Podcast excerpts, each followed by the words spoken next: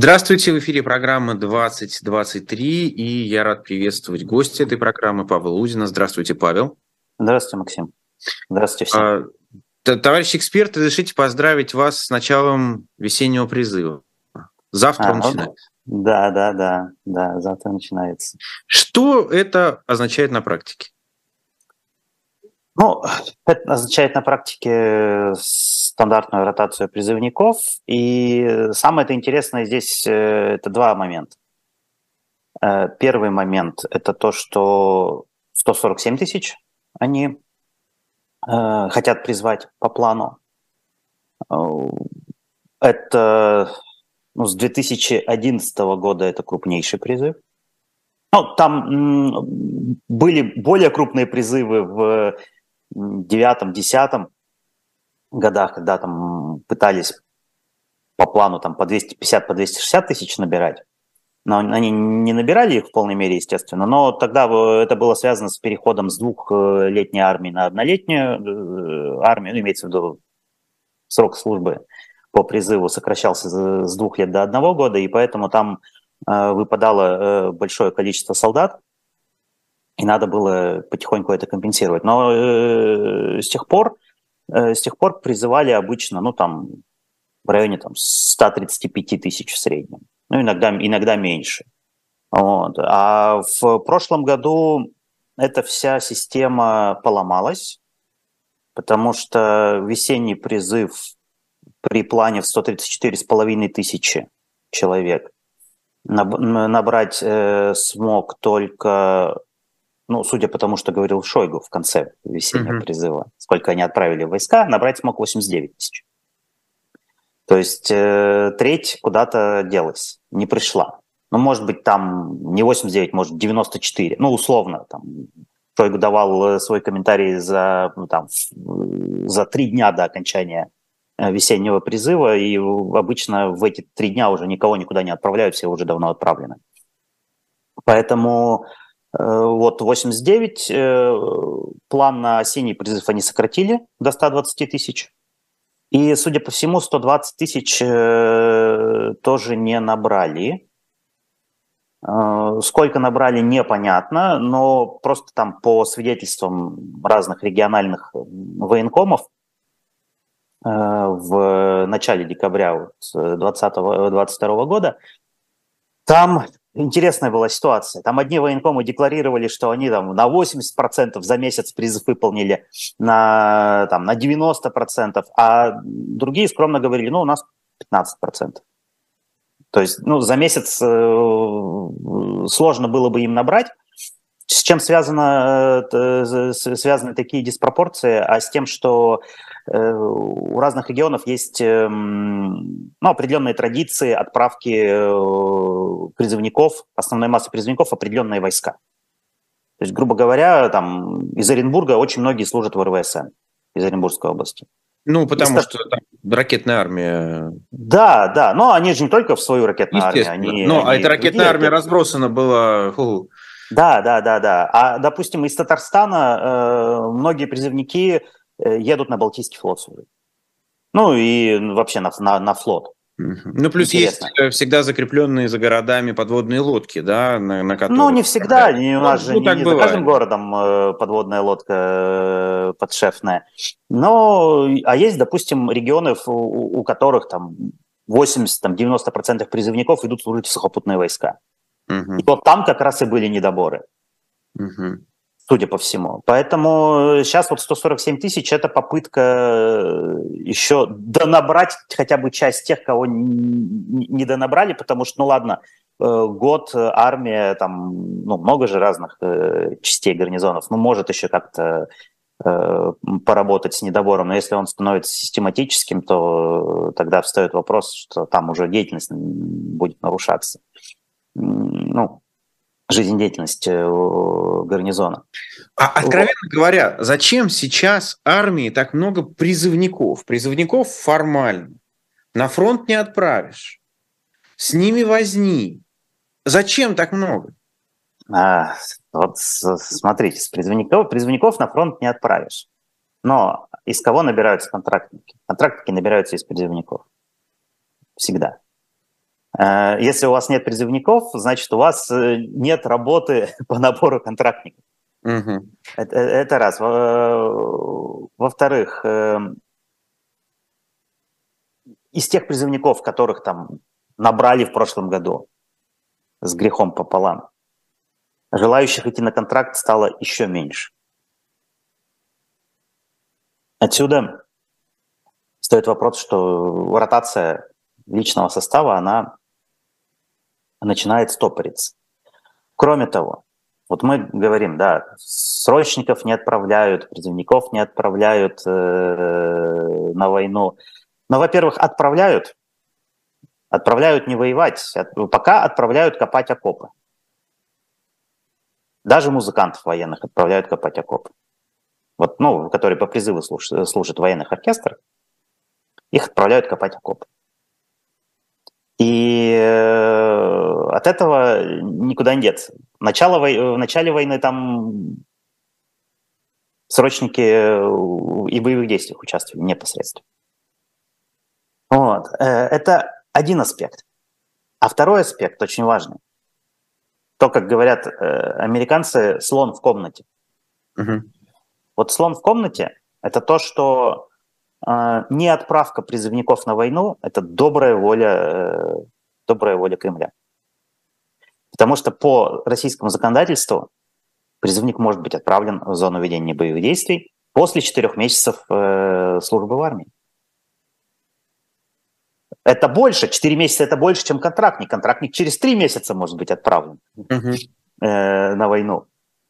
Но вот эти этот срок 4 месяца, он существует, и никто его не отменял, он существует э, с 1999 года. И, в общем-то, в любой момент Кремль может призывников э, начать отправлять на войну, и а ничего это... его не остановит. Это какая-то психологическая граница? Э, я думаю, да. Почему? Потому что призывник не, призывник не получает деньги. Призывник не получает деньги, зарплату, э, не получает боевые надбавки. И даже в случае увечий или гибели призывника за него э, платит, э, ну, допустим, пенсия по утере кормильца. Платит не Министерство обороны, а за него платит пенсионный фонд. И здесь получается, что Кремль э, эту войну ведет ведь э, не, не столько самостоятельно, как бы вот он волей своей решил э, воевать и воюет. Он воюет, опираясь на определенные группы поддержки в разных социальных слоях российского общества. И это мы тоже не можем игнорировать. И Кремль, по сути, покупает лояльность этих людей. То есть, грубо говоря, э, человек идет на войну, он там погибает, но э, есть надежда у его семьи, э, что там 7 миллионов они получат. Получают не все, получают не сразу, но, по крайней мере, надежда есть. Такое обещание существует. Да, за увечья тоже существует ну, выплаты. И кроме того, когда воюют контрактники, за них платят Минобороны. Там все эти градации понятны. Э, пенсия по инвалидности от Минобороны, пенсия по утрате кормильца от Минобороны. Там, э, там все понятно. Там, там есть сделка. Чудовищная, но это сделка с обществом. А отправка призывников в эту сделку не вписывается. Потому что э, как бы, если сейчас российское общество торгует своей кровью, продает, mm-hmm. то с призывниками так, так не получится, потому что за призывников э, цена не установлена. То есть мы сейчас находимся с вами в ситуации, не знаю, Швейцарии 16 века. Там тоже был такой феномен торговли кровью, когда деревни отправляли э, парней молодых э, на все войны европейские э, и получали mm-hmm. за это деньги, да, в виде наемников. Вот сейчас, по сути дела, происходит то же самое. Российская провинция отправляет на войну мужчин в надежде на получение денег. Да, это зарплата контрактника, которая там с учетом э, всех э, э надбавок, там, боевых и, и так далее, и так далее, она может там и там, до 90-120 тысяч рублей доходить. Вот, плюс выплаты возможные там по, по увечьям, по гибели и, и так далее, так далее. А, еще, естественно, ветеран боевых действий, льготы и, и прочее, прочее, прочее. Ведь, кстати, и мобилизованные, они тоже в массе своей заключают контракт, заключили контракт. Угу. Волей-неволей, да, им там его подсовывали и так далее, но они заключили контракт. Даже чтобы получить вот эти там единовременную выплату 195 тысяч рублей, которую ввели э, в ноябре, там четко оговаривалось, при заключении контракта. Хочешь 195 тысяч, подписывай контракт. Павел, а вам понятно, э, вот эти 195 тысяч разовые, окей, а потом что получают мобилизованные? Как контрактники? Э, насколько я понимаю, да. Но здесь э, так, так, такой момент, что вот э, попадают они иногда в плен. И они дают э, интервью иногда.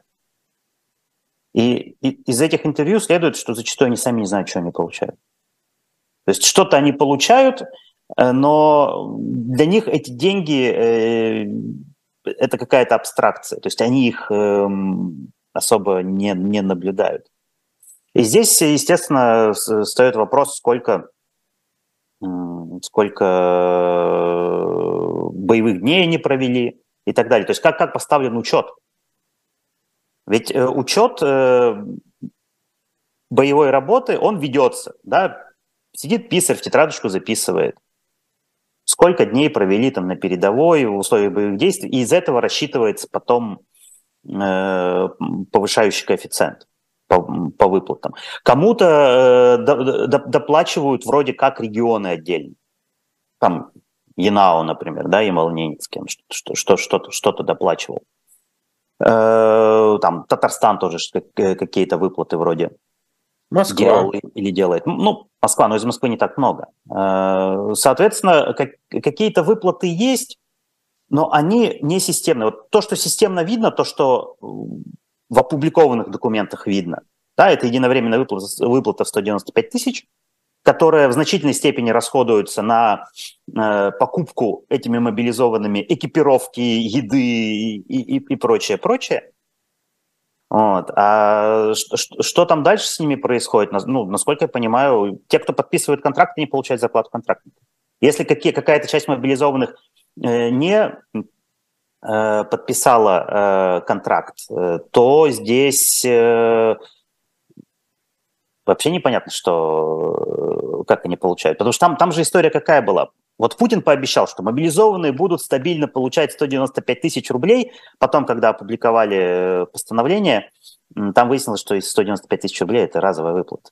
И нет нигде вот документов, в котором сказано было, что мобилизованный каждый месяц обязан получать 195 тысяч рублей. Опять же, как, э, как бы они их эти деньги получали, когда рядом э, будет там взвод контрактников сидеть, э, которые получают 90-100 и, и, и видят, что мужики рядом получают 195 регулярно, что будет? Да еще и позже них пришли, как бы.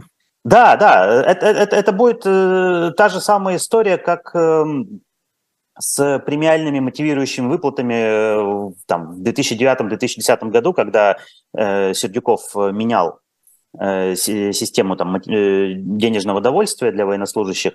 И там получалось так, что кому-то приходили огромные премии, а кому-то э, премии не приходили. Но, но это все свелось к тому, что э, те, кому премия большая приходила, просто делились э, со, со всеми остальными.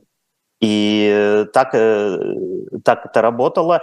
И, в общем-то, это так сейчас работает и в бюджетной сфере, когда, например, там, барышня готовится э, стать матерью, и, и ей начинают делать большие выплаты в, в учреждениях чтобы у нее потом декретные были выплаты хорошие из фонда социального страхования. Но она с этих выплат больших, там, премиальные, и, и, надбавки и так далее, она просто делится этой премией со всем отделом или там с, со всей организацией, и в итоге у нее на руках-то остается то же самое, но потом э, декретные будут э, получше.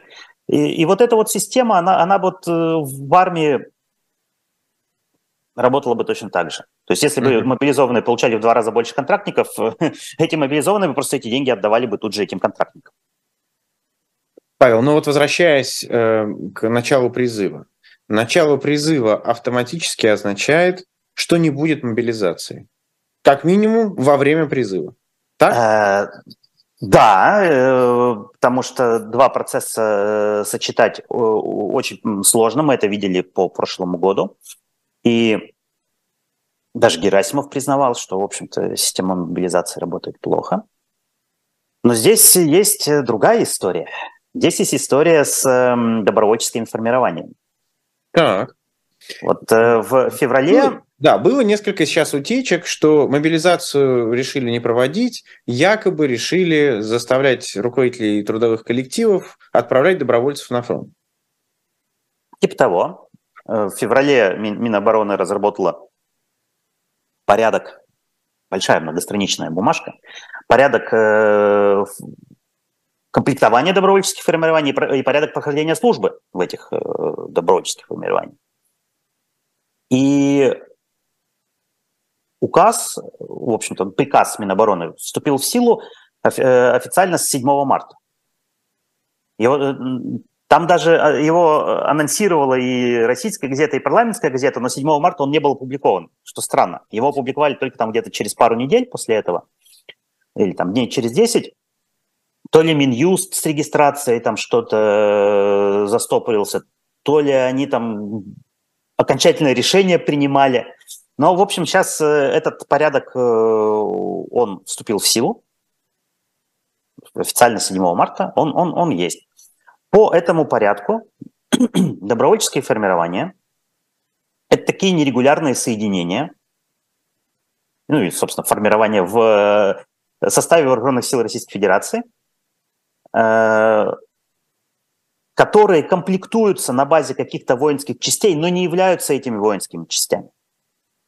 То есть даже командиры этих добровольческих формирований, которые э, будут назначаться Министерством обороны из числа там, офицеров, э, сержантов, контрактников и так далее, и так далее, они будут командироваться от этих воинских частей в эти добровольческие формирования. И это добровольческие формирования. Почему нерегулярные? Потому что там нет никакого четкого регламента их э, численности, их оснащения и, и, и прочее, прочее. Это может быть 100 человек, это может быть 500 человек. Э, чем они будут вооружены? Тем, что даст воинская часть. Воинская часть, понятно, э, отдавать все не будет, даст в лучшем случае униформу и автомат. Но эти добровольческие формирования чем отличаются от э, обычной контрактной службы? Там тоже доброволец заключает контракт, он тоже получает зарплату. Но этот контракт, в отличие от армии э, нормальной, он все-таки там, я так понимаю, краткосрочный. Или, э, ну, там, полугодовой, девятимесячный, годовой, может быть. А как что, может да. быть срочный контракт во время мобилизации? А вот это интересно. Там это все прописано. То есть э, а стандартный контракт, э, первый контракт э, солдата-контрактника – это два года. Потом он может быть там, три года и, и так далее, но обычно двухлетний. Так. Здесь не указано, на какой срок контракт заключается. То есть э, будут, видимо, подкупать тем, что парень полгода, а в условиях боевых действий, кроме того, что повышенные выплаты, там еще день за два, день за три считается. Э, ты за полгода отслужишь вообще все, в этом э, постановлении четко сказано, при наборе добровольцев приоритет отдавать тем, у кого есть уже э, за плечами опыт военной службы и военно-учетная специальность, но приоритет отдавать – это не значит обязательно набирать только их. Угу. Набирать могут кого угодно. Даже и, не служивших? Гипотетически, да. Ограничений, ограничений, вот, по крайней мере, в том, что я видел, может быть, я где-то пропустил, я говорю, бумага длинная, но я ее всю прочитал. Ограничений на набор неслуживших, э, в принципе, нет. В конце концов, ну, есть начальная военная подготовка, в конце концов, э, есть э, какое-никакое слаживание у добровольцев. У нас же, если люди с средним специальным образованием, с высшим образованием, когда призываются в армию, могут сразу заключить контракт, стать контрактниками, они же, не имея опыта службы, становятся контрактниками. Ну, три месяца потренировались и идите воевать. А здесь, я думаю, примерно та же самая история будет. Там есть четкий э, пункт в этом положении, что доброволец, заключивший контракт, он может расторгнуть контракт по собственному желанию в любой, в любой момент службы и перестать быть добровольцем, и он будет команди... командирован в часть формирователь, сдаст там оружие, там униформу, какие-то еще выданные э, приспособления и э, отправится домой. Ну, либо у него закончится контракт, и он точно так же будет э, отправлен в часть формирователь, сдаст оружие, там, униформу и отправится домой. При одном условии, что в данный момент добровольческое формирование не привлекается к выполнению боевых задач и не находится в зоне ведения боевых действий. То есть, как только туда попали э, добровольцы, попадут в зону ведения боевых действий, точно так же, как с контрактниками сейчас, которые Э, мобилизованные, э, но у которых там контракт должен был закончиться там, в сентябре, в октябре, в ноябре, но он продлен бессрочно. Они тоже заложники ситуации. Вот эти добровольцы, они формально не заложники ситуации, они, в отличие от мобилизованных, могут контракт расторгнуть всегда, но как только они попадают в зону ведения боевых действий, назад дороги нет. Они никуда оттуда уже не денутся. Ну, по, по, по крайней мере, пока соответствующая Э, воля государства не будет э, проявлена. Поэтому, э, я так понимаю, сейчас будет упор делаться именно на, доброволь... на набор добровольцев. Будут всячески заманивать, особенно ребят, у которых нет ни среднего специального, ни высшего образования, которые там 9-11 классов сельской школы там, в маленьком городке, которые плохо осведомлены о своих правах, никаких положений о добровольческих формированиях они не читали, им просто будут говорить, чувак, вот вместо того, чтобы служить год, вместо того, чтобы потом подвергаться угрозе э, мобилизации и так далее. Вот сейчас, вот смотри, 4 месяца, или там 6 месяцев, 9 месяцев, вот контракт, будет денежка хорошая, поедешь, все, все хорошо, доброволец, почетное звание, потом еще ветеран э, боевых действий. действий. Твой муниципалитет тебе там э, в очередь поставит на жилье или там, не знаю, твоих родителей дровами будет регулярно обеспечивать. Ну, в общем, все, все для тебя, пожалуйста. Сейчас же еще у нас э, губернаторы тоже привлекаются к проведению вот этих кампаний. То есть э, здесь уже на уровне региона будут кормить обещаниями э, и, и так далее, и так далее. Все для того, чтобы набрать какую-то массу людей, которую можно будет пустить ну, в расход, но, опять же, купив их лояльность. Да? Не призывников пока что. Призывники эта опция остается, но на угу. крайний случай, а именно для того, чтобы покупать таких краткосрочных добровольцев. Потому что контрактников сейчас набрать стандартных очень сложно, никто не хочет идти, все понимают, что это э, как военное холопство, да, то есть ты подписал контракт там на, на, на два года, а сколько ты будешь служить в армии, никто не знает. Те люди, которые заключили контракт э, осенью 2020 года, они уже вот третий год э, служат и не знают, когда это все закончится. Не все из них отправлены на войну, кстати, очень много ведь контрактников и в других других видах, родах войск, э, которые тоже не могут никуда уволиться. Вот они mm. сидят в гарнизоне, тянут лямку, депрессуют, на самом деле депрессуют, э, и очень боятся, как, как бы их на войну случайно не отправили. Павел, а, а согласно тому, что опубликовал Сергей Алексашенко, по его сведениям, его источники говорят, что этих людей при этом, то есть их должны вроде бы как с предприятия отправлять, а при этом с предприятий нельзя их увольнять. И, и нужно им выплачивать зарплату. Понятно ли вот эти добровольцы, они откуда деньги получают, могут ли они действительно получать там и оттуда, и оттуда? Как это вообще должно работать? Гипотетически такое может быть. Но э, по положению, вот, которое я здесь э, упоминал, э, да, рекламировал, Э, они заключают контракт с Минобороны, им должны Минобороны выплачивать. Mm. Возможно, это будет тоже способом подкупа. Mm-hmm. Парень, мы тебя берем, забираем там с твоего там автосервиса и так далее, но тебе должен будет и автосервис еще платить, представляешь? А если автосервис не будет платить тебе или там, ну, не знаю, завод, лесопилка там, где работал человек, то мы тебя, в общем-то, ну, прикроем, к ним придет проверка, там, в конце концов, э, самый справедливый российский суд, он, он во всем разберется, ты все деньги получишь. Проблема, проблема в том, что такая ситуация, э, такая схема сработает только в одном случае. Она сработает только с э, какими-то государственными э, предприятиями mm-hmm. или около государственными, потому что э, ну, никто не будет кормить, особенно малый и средний бизнес, никто не будет кормить ушедшего на фронт добровольца на протяжении там, нескольких месяцев и выплачивать ему зарплату. Нет, там, там, там будет, я думаю, оформляться очень просто. Это увольнение по собственному желанию. И в конце концов, если человек начнет артачиться, будет говорить, ну я же доброволец, иду, иду защищать, ничего подписывать не буду, тогда его уволят по статье. Почему? Потому что всегда можно найти нарушение у человека трудовой дисциплины и так далее задним числом и уволить его по статье, э, опять же, задним числом до того, как он отправился в добровольческое формирование. И здесь, так скажем, ну, предпринимателей можно будет понять. Кроме того, огромная масса людей работает э, на ГПД, Uh-huh. Огромная масса людей получает, э, особенно на малых предприятиях, э, зарплату сдельную, то есть в конвертах. И плюс огромная масса потенциальных добровольцев, это сотни тысяч человек, они работают вахтовым методом. А вахтовый метод не предполагает выплату зарплаты за пределами вахты. То есть, э, собственно, эти люди не будут ниоткуда получать деньги, кроме как от, э, от э, Министерства обороны.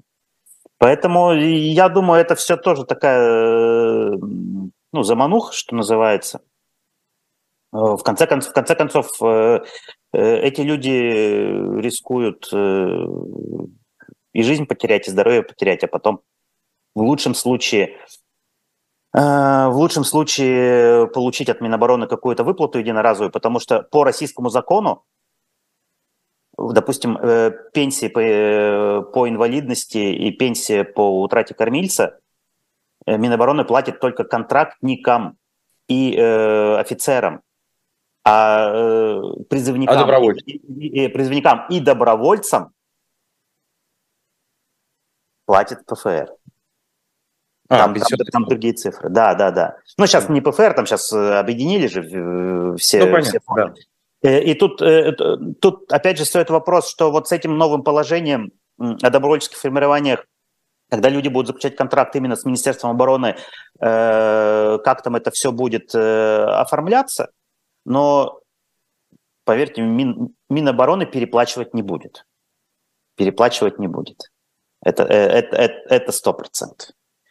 Павел, полшага от армии. Э, я напомню нашим э, зрителям, ну вы, наверное, помните, э, что в первые месяцы войны много говорилось о Росгвардии, о выполнении ими там задач даже чуть ли не боевых, да, ну, потом, понятно, по боевому охранению объектов прямо практически на линии фронта. А где сейчас там Росгвардия? Почему о ней почти ничего не слышно? Какие функции она выполняет вот в этой войне сейчас? Ну, у нас же все при э, граничные с Украиной регионы и оккупированные регионы, включая Крымский полуостров, да, э, они находятся как бы в зоне военного положения. Ну или там частичного военного положения.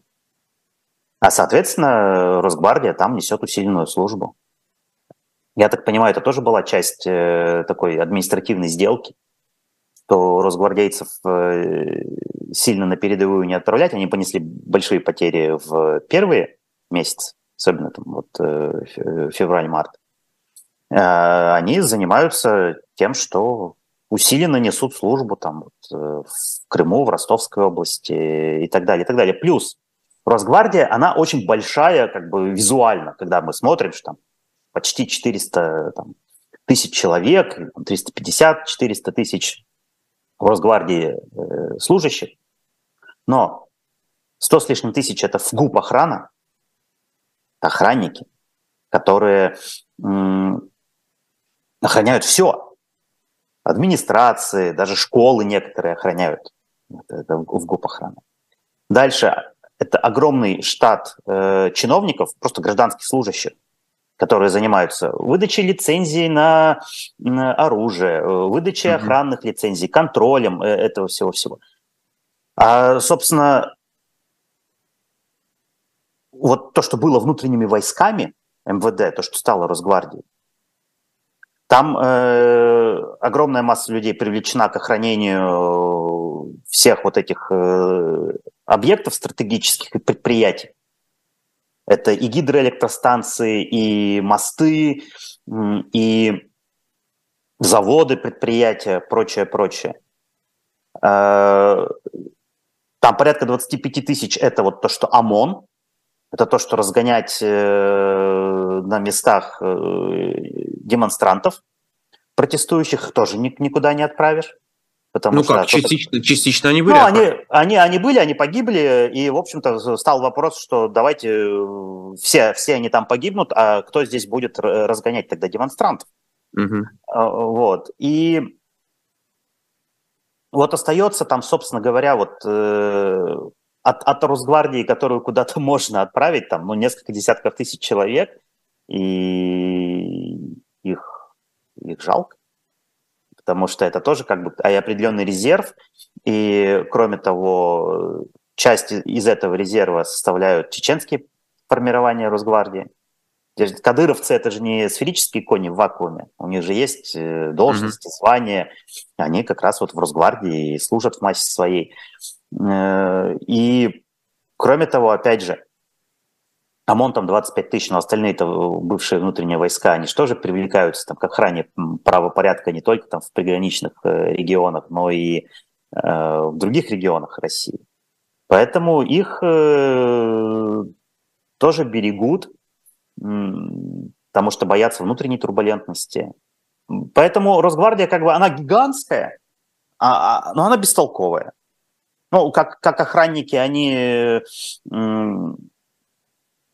и, и, имеют смысл, играют роль, э, как, я не знаю, участники э, каких-нибудь э, конфликтов в Чечне, когда там комбатанты, да, нерегулярные формирования и гражданское население можно прессовать и кошмарить силами Росгвардии, которая и готовилась, в общем-то, в значительной мере к борьбе против гражданского населения и там, против э, нерегулярных формирований.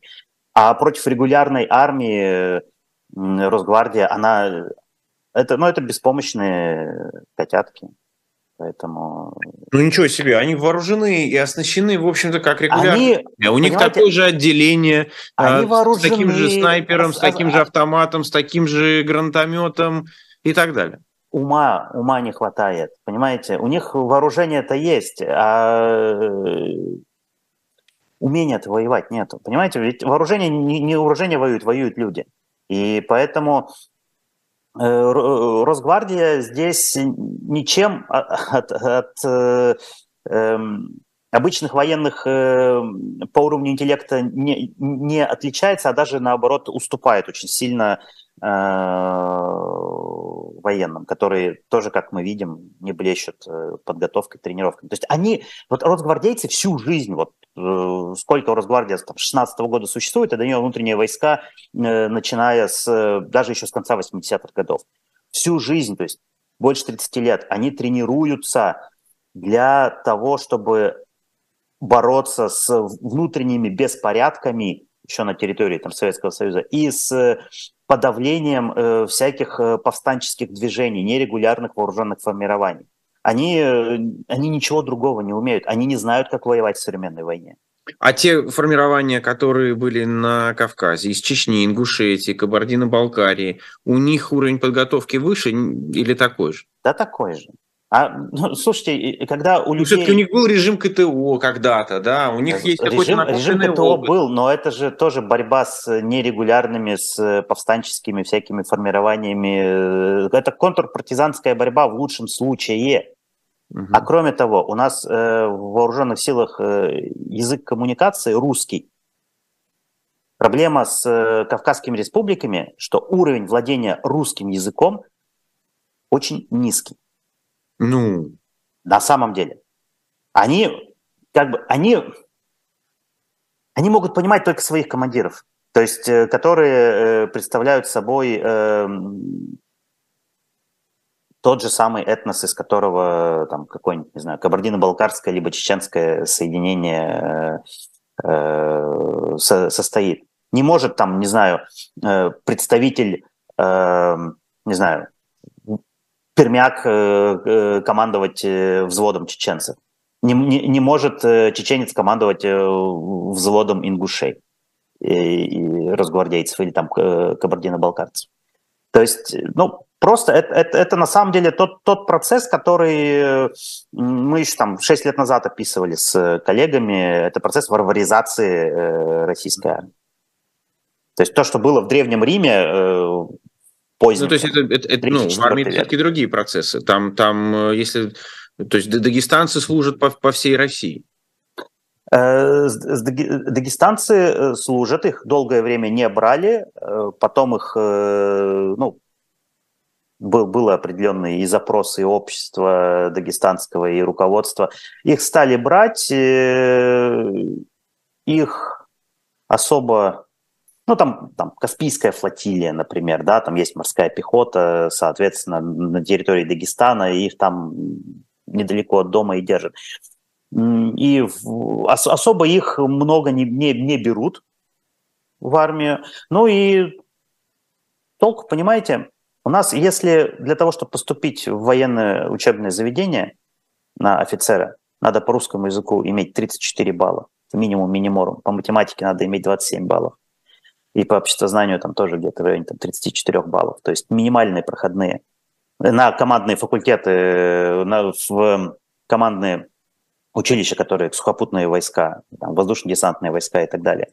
То есть там берут, в принципе, вот э, берут, в общем-то, не выдающихся выпускников э, российских школ.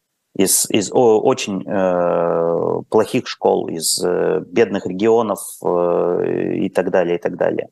Поэтому здесь вот эта, эта, эта варваризация, она не только, она не столько этническая, она социально-экономическая, да, то есть просто э, люди э, так, так жили, что и офицер у нас э, в итоге получается не умеющий там, читать, писать внятно, сносно, и не умеющий, естественно, обрабатывать какие-то большие объемы информации, получать новые знания, не умеющий учиться – и солдаты точно такие же. Иногда даже солдаты, поскольку у нас в армию призывают э, людей с высшим образованием, там, с средним образованием, они э, нередко даже, не иногда, а нередко э, по интеллектуальным своим качествам и моральным качествам они превосходят офицеров, которые ими командуют. Павел, а мы так или иначе упоминали о том, что а, людей с предприятий будут призывать. Но многие предприятия как раз нужны для того, чтобы э, вести эту войну. Я говорю не только про оборонные предприятия, но и там, предприятия нефтяной промышленности и так далее. Есть ли какие-то сферы, которые получили бронь, грубо говоря? А, есть такое вообще слово «бронь»? В, этом, ну, в этой мобилизации в, в, и, и, и в этом привлечении людей на войну? Ну, в ВПК вроде э, добился брони. Э, другое дело, что ну, ВПК – это официально 2 миллиона человек. Ну, то есть суммарно заняты ВПК. Это не только рабочие инженеры, это административный персонал.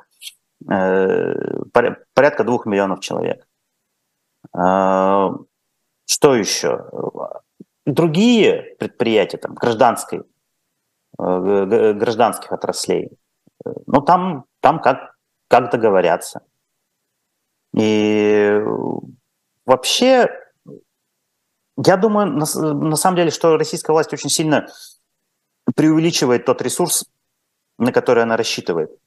Что вот сейчас мы там с каких-нибудь там фанерных комбинатов э, местных там э, в Архангельской области, где-нибудь еще, э, с каких-нибудь там целлюлозно-бумажных комбинатов, с э, каких-нибудь там нефтяных заводов, раз им надо будет там сокращать э, добычу, переработку, что мы вот наберем сейчас э, кучу людей, да вряд ли.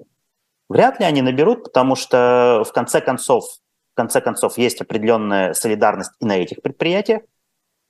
И даже осенью в мобилизацию далеко не все отделы кадров шли на сотрудничество с военкоматами.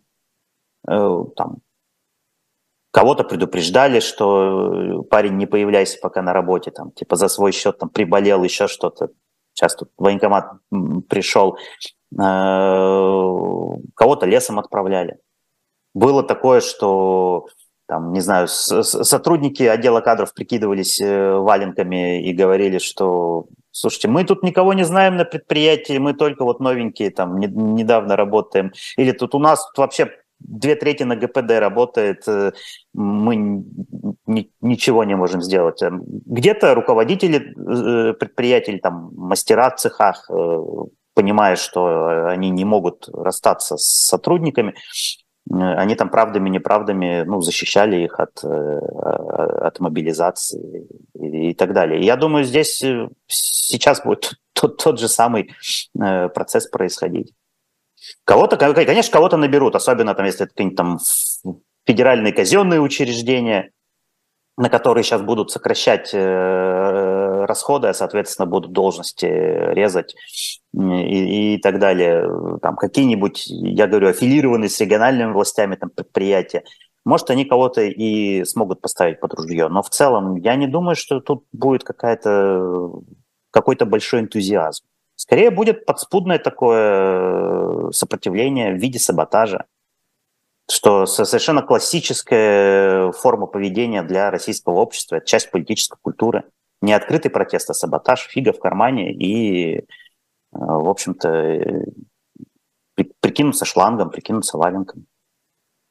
Я скажу, что у нас осталось совсем немного времени, 12 минут, много еще тем. Мы сейчас ускоримся э, и, и постараемся больше тем зацепить. Но прежде я скажу, что я рад представить книгу в магазине shop.diletant.media Марис Дрюон «Проклятые короли» заходите на shop.diletant.media, берите. Почему мне приятно? Потому что вот вы упомянули в начале Оренбургскую ракетную армию. У Мариса Дриона, между прочим, оренбургские корни, не поверите. Э, да, тоже удивился, когда узнал. Э, еще раз скажу, shop.diletant.media, там э, и другие книги тоже есть. Плюс, да, приветствую всех, кто слушает нас в приложении «Эхо». Подписывайтесь на группы в Телеграме и так далее. Павел, мы видели кадры, все видели, не понимаем только, где они сняты, как они сняты, для чего они запущены, как большое количество западной техники стоит в полях Украины и вот прям газует. Вот сейчас как будто прям вот уже вперед наступать.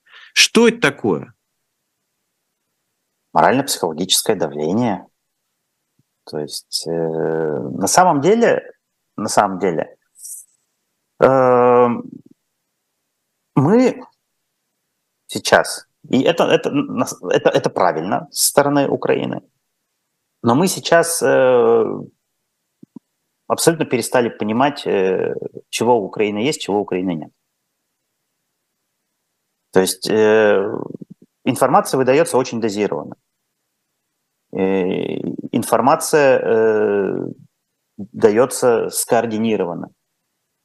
Анонс какой-то техники которая есть, э, он дает согласованно. Какой-то техники еще нет, э, э, или она есть, но они не сказали, мы, мы, мы этого просто не знаем. И это говорит о том, что ну, работу по дезинформации противника ведут, ведут хорошо, и, и давление морально-психологическое оказывают действительно. Но это, это надо понимать, что это просто одна довольно небольшая часть общих усилий Украины по, и Запада по обеспечению ну, дальнейших своих mm-hmm. действий в рамках этой войны. Поэтому смотреть, ну, смотрите такие ролики, интересно, впечатляюще, но на основании них никаких выводов сделать э, практически. А на основании того, что с другой стороны, с Дальнего Востока якобы идут э, эшелоны, в которых есть Т-55, понимаешь, там БТР-50 и так далее, это что такое? Вам о чем-то-нибудь это сообщает? Ну, это говорит о том, что дефицит, дефицит техники вооружений в российской армии очень острый. И ну, настолько острый, что о нем даже уже Путин говорил. Да, в прошлую субботу, вот в этом э, знаменитом интервью, где он озвучил планы по размещению ядерного оружия в Беларуси, угу. он же еще э, сказал такую фразу, что э, генеральный штаб вынужден вводить лимиты на артиллерийские снаряды. И он сказал, э, я не буду сейчас э, критиковать э, или там оставлю за скобками вопрос о том, насколько рационально применялись эти артиллерийские снаряды. Но сейчас вот лимиты. Но mm. мы будем, будем производить.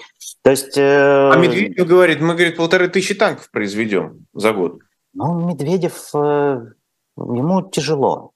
Ему тяжело. Он сломался. Он сломался в сентябре 2011 года. Понимаете, за уже 12 год э, человек страдает и, в общем-то, в эмоциональном, моральном плане деградирует. Ну, то есть это цифра полторы тысячи, это что-то а такое? Пу- Путин ведь сказал аккуратнее. Путин, он не назвал сроков, но там по контексту э, срок шел э, горизонт до 2025 года угу. то 1600. И он так очень осторожно, что 1600, но это мы еще это с модернизацией вместе, с ремонтами. Угу. Поэтому он в этом плане удивительно, но он за языком следит. То есть а вот, да. здесь он, он старается быть осторожным, чтобы э, его потом никто не притянул за слова. То есть 1600 за, за три года э, с учетом э, ремонтов э, на вот, тех же там бронетанковых заводах, э, там ремонты это что все включает? Не просто то, что там взяли с хранения, там привезли, э, это, это все, да, но ремонт же включает в себя и ремонт подбитой техники. Не всю технику можно отремонтировать там в полевых условиях. Э, и при, привезли подбитый танк на, на завод, там перебрали там трансмиссию, может, двигатели заменили там и так далее. Все, это уже модернизация. Угу. И это уже можно будет потом этим отчитаться. Вот смотрите, мы здесь. Э, Новый танк. Да.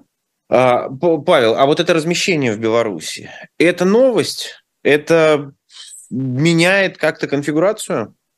Сегодня Лукашенко вообще заявил, что стратегическое готов размещать. Это э, новость, безусловно, потому что Россия э, здесь, она... Э, все говорят, что она нарушает договор о нераспространении ядерного оружия. Она договор о нераспространении ядерного оружия э, там нет на этот счет особо э, каких-то четких положений, но есть проблема контекста. Э, дело в том, что когда американцы размещали в 50-е годы ядерное оружие на территории своих союзников в Европе, там не было никакого договора о нераспространении ядерного оружия. Договор о нераспространении ядерного оружия – это 1968 год. Э, да, там в 1978 они в Греции разместили, то есть после вступления в силу. Но контекст э, в чем важен? Тогда велись переговоры с СССР о э, переговоры ОСВ-2, о сокращении стратегических вооружений. Они велись. Э, потом, после уже холодной войны, на излете холодной войны, после холодной войны, шло сокращение. Американцы сокращали свое ядерное оружие на территории Европы. Из Греции они его вывели в 2001 году. Э, сейчас, э, там, 10 лет назад э, в Европе было там 150-200 тактических ядерных боезарядов американских. Сейчас э, около сотни, как э, сами американцы так осторожно говорят, они точно цифру не называют. То есть идет сокращение. И, э, и Россия, у, которой мы, значит, замораживаем свое участие в договоре э, о сокращении наступательных вооружений, э, мы, значит, э, похоронили договор РСМД э, и, и, так далее, и так далее, и так далее. И вот мы еще и ядерное оружие в Беларуси разместим. Проблема. Э, ну, там, ладно, дня, оставим контекст дня. Есть одно нарушение, очень большое. Это нарушение режима контроля ракет и технологий. Дело в том, что Россия передала Беларуси Искандеры. И белорусы белорусская армия официально заявила, вот э, решение было принято в июне 22 года, в феврале, в начале февраля 23 года э, Искандеры белорусская армия получила. Так вот, э, военные белорусские в анонсе своем о том, что они получили эту технику, они сказали, что это Искандеры, у них дальность 500 километров, э, и все. А это что означает? Это означает, что Россия нарушила РКРТ. Режим контроля ракет-технологий предполагает строго. Нельзя передавать другой стране ракеты с дальностью свыше 300 километров э, и несущие боеголовку э, 500 и более килограмм. Искандер нарушает это. У России есть экспортный вариант Искандера, который до 300 километров, mm-hmm. менее э, мощная боеголовка. Вот э, э, это пожалуйста. А они могут сказать, да мало ли что там заявили. Ну, ошиблись. Ну, это же белорусы заявили. Ну, э, в принципе, здесь э, очень, очень тонкая история, потому что э, если Россия разрушает еще режим контроля ракетных технологий, ну, а что, а что тогда остается? Понятно, зачем это России надо. Россия, она хочет надавить на Запад, не только в контексте войны, но и в контексте того же самого тактического ядерного оружия американского в Европе, э, которое является одним из э, стержневых эм, аспектов и ядерных гарантий США для Европы, и вообще гарантий безопасности для Европы и так далее, и так далее. Э, Россия хочет давить политически и на Киев, понятно – но Россия хочет ведь и привязать э, Лукашенко к себе. Ведь это Лукашенко с 21 года бегал и э, э, орал, что мы тут разместим сейчас тактическое ядерное оружие, говорите со мной, не надо меня в изоляцию засовывать. И Макрон звонил Лукашенко и просил э, не размещать российское mm. тактическое ядерное оружие. А тут Лукашенко все, Лукашенко бегать-то некуда. А куда ему бегать-то сейчас? И у него выбили эту карту из рук. Э, и здесь, эм, конечно, он находится в э, плохом состоянии. И он ведь неделю молчал. Вот действительно, он сегодня только озвучил, что да, ребята, мы приняли такое решение, но все, что будет находиться на территории Беларуси, это будет под нашим контролем. Все, что происходит в Беларуси, э, я за это отвечаю, и начинает уже угрожать размещением стратегического ядерного оружия. Ну, то есть он, он, он зажат в угол, он, он пытается э, как-то от этой всей истории отмахиваться, э, и у него получается плохо, потому что что? Потому что размещение российского тактического или не стратегического, еще другое слово, ядерного оружия на территории Беларуси означает, что там будет создана постоянная межвидовая группировка российских войск. Те войска российские, которые находятся сейчас в Беларуси, они находятся как бы формально на ротационной основе. Там нет постоянных баз. Сейчас mm-hmm. эти базы будут постоянные. Э, потому что не, нельзя ядерное... И закрывает, закрывается вопрос размещения баз, понятно. Конечно, то есть э, Лукашенко все, он попадает в полную зависимость. Он же сегодня даже вот в этом в своем послании говорил, главная тема была это суверенитет и независимость Беларуси что нет-нет, мы все будем, все, э, все будет контролироваться нами, все будет командоваться нами, управляться нами. Но это, это блеф, ничего не будет, все, Лукашенко проиграл, если будет размещено ядерное оружие, если он как-то не вывернется сейчас еще, потому что не, не очень понятно, где этот объект хранения будет. Э, если он будет в Гомеле, это вообще на, на другой стороне страны от э, тех самолетов, которые якобы переоборудованы под несение ядерного, оружия, а значит, это объект бессмысленный абсолютно. Ну, то есть Лукашенко сейчас пытается вертеться уже вот из последних сил, но я не думаю, что у него очень много шансов здесь. Спасибо большое. Павел Лузин был гостем программы 2023 а, в э, приложении «Эхо» и на сайте «Эхо» в аудиопотоке. Там а, сейчас будет обзор иностранной прессы, а сразу после него, так же, как и на «Живом гвозде», выйдет программа «Нормальная жизнь». Смотрите, ставьте лайки. Всем пока. До свидания. Всего доброго. До свидания.